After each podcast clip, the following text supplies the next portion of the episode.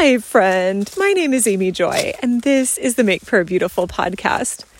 I was doing a session of healing prayer with my sister about one of the events in her life that was not very happy.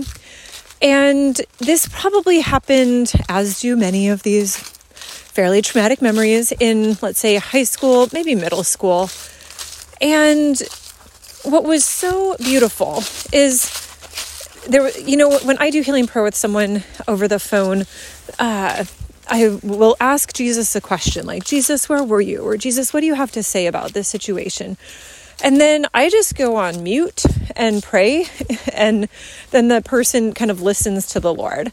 And so there was a long pause, and then Janelle said, Oh, that is really good. And basically, what the Lord had said to her was, you are a child and you get to still be a child in the sense that you did not respond perfectly to this situation, but the reality is that's actually okay. Like, as a child, you get to still be a child and you get to still be learning. You, there's no expectation of perfection.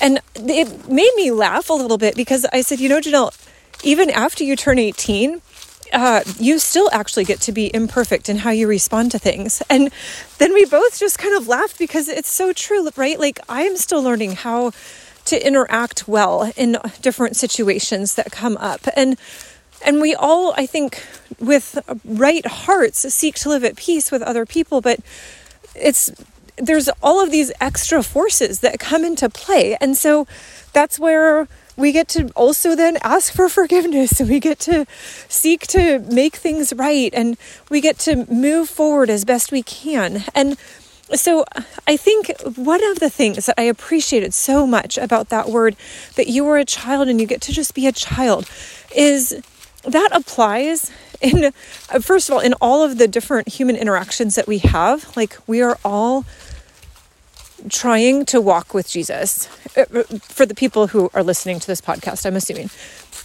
But there's also a sense of we just get to try and muddle through. And so for our children, if they make mistakes relationally, well, they're just learning and it's okay.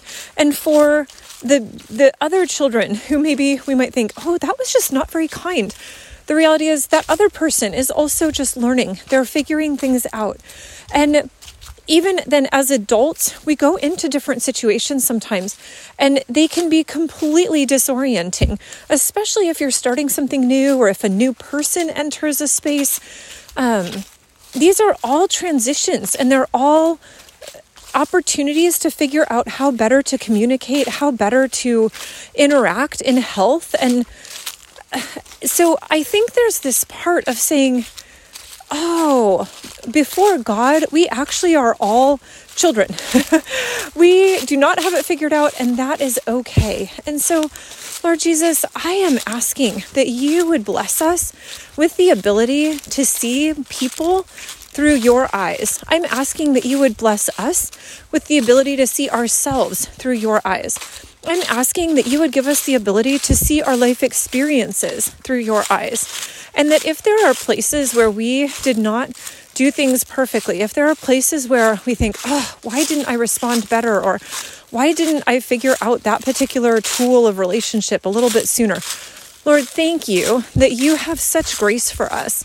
May we have grace for ourselves and may, may we have grace for other people who are also figuring things out. And so, Thank you, Jesus, for your great grace for us. We worship and adore you.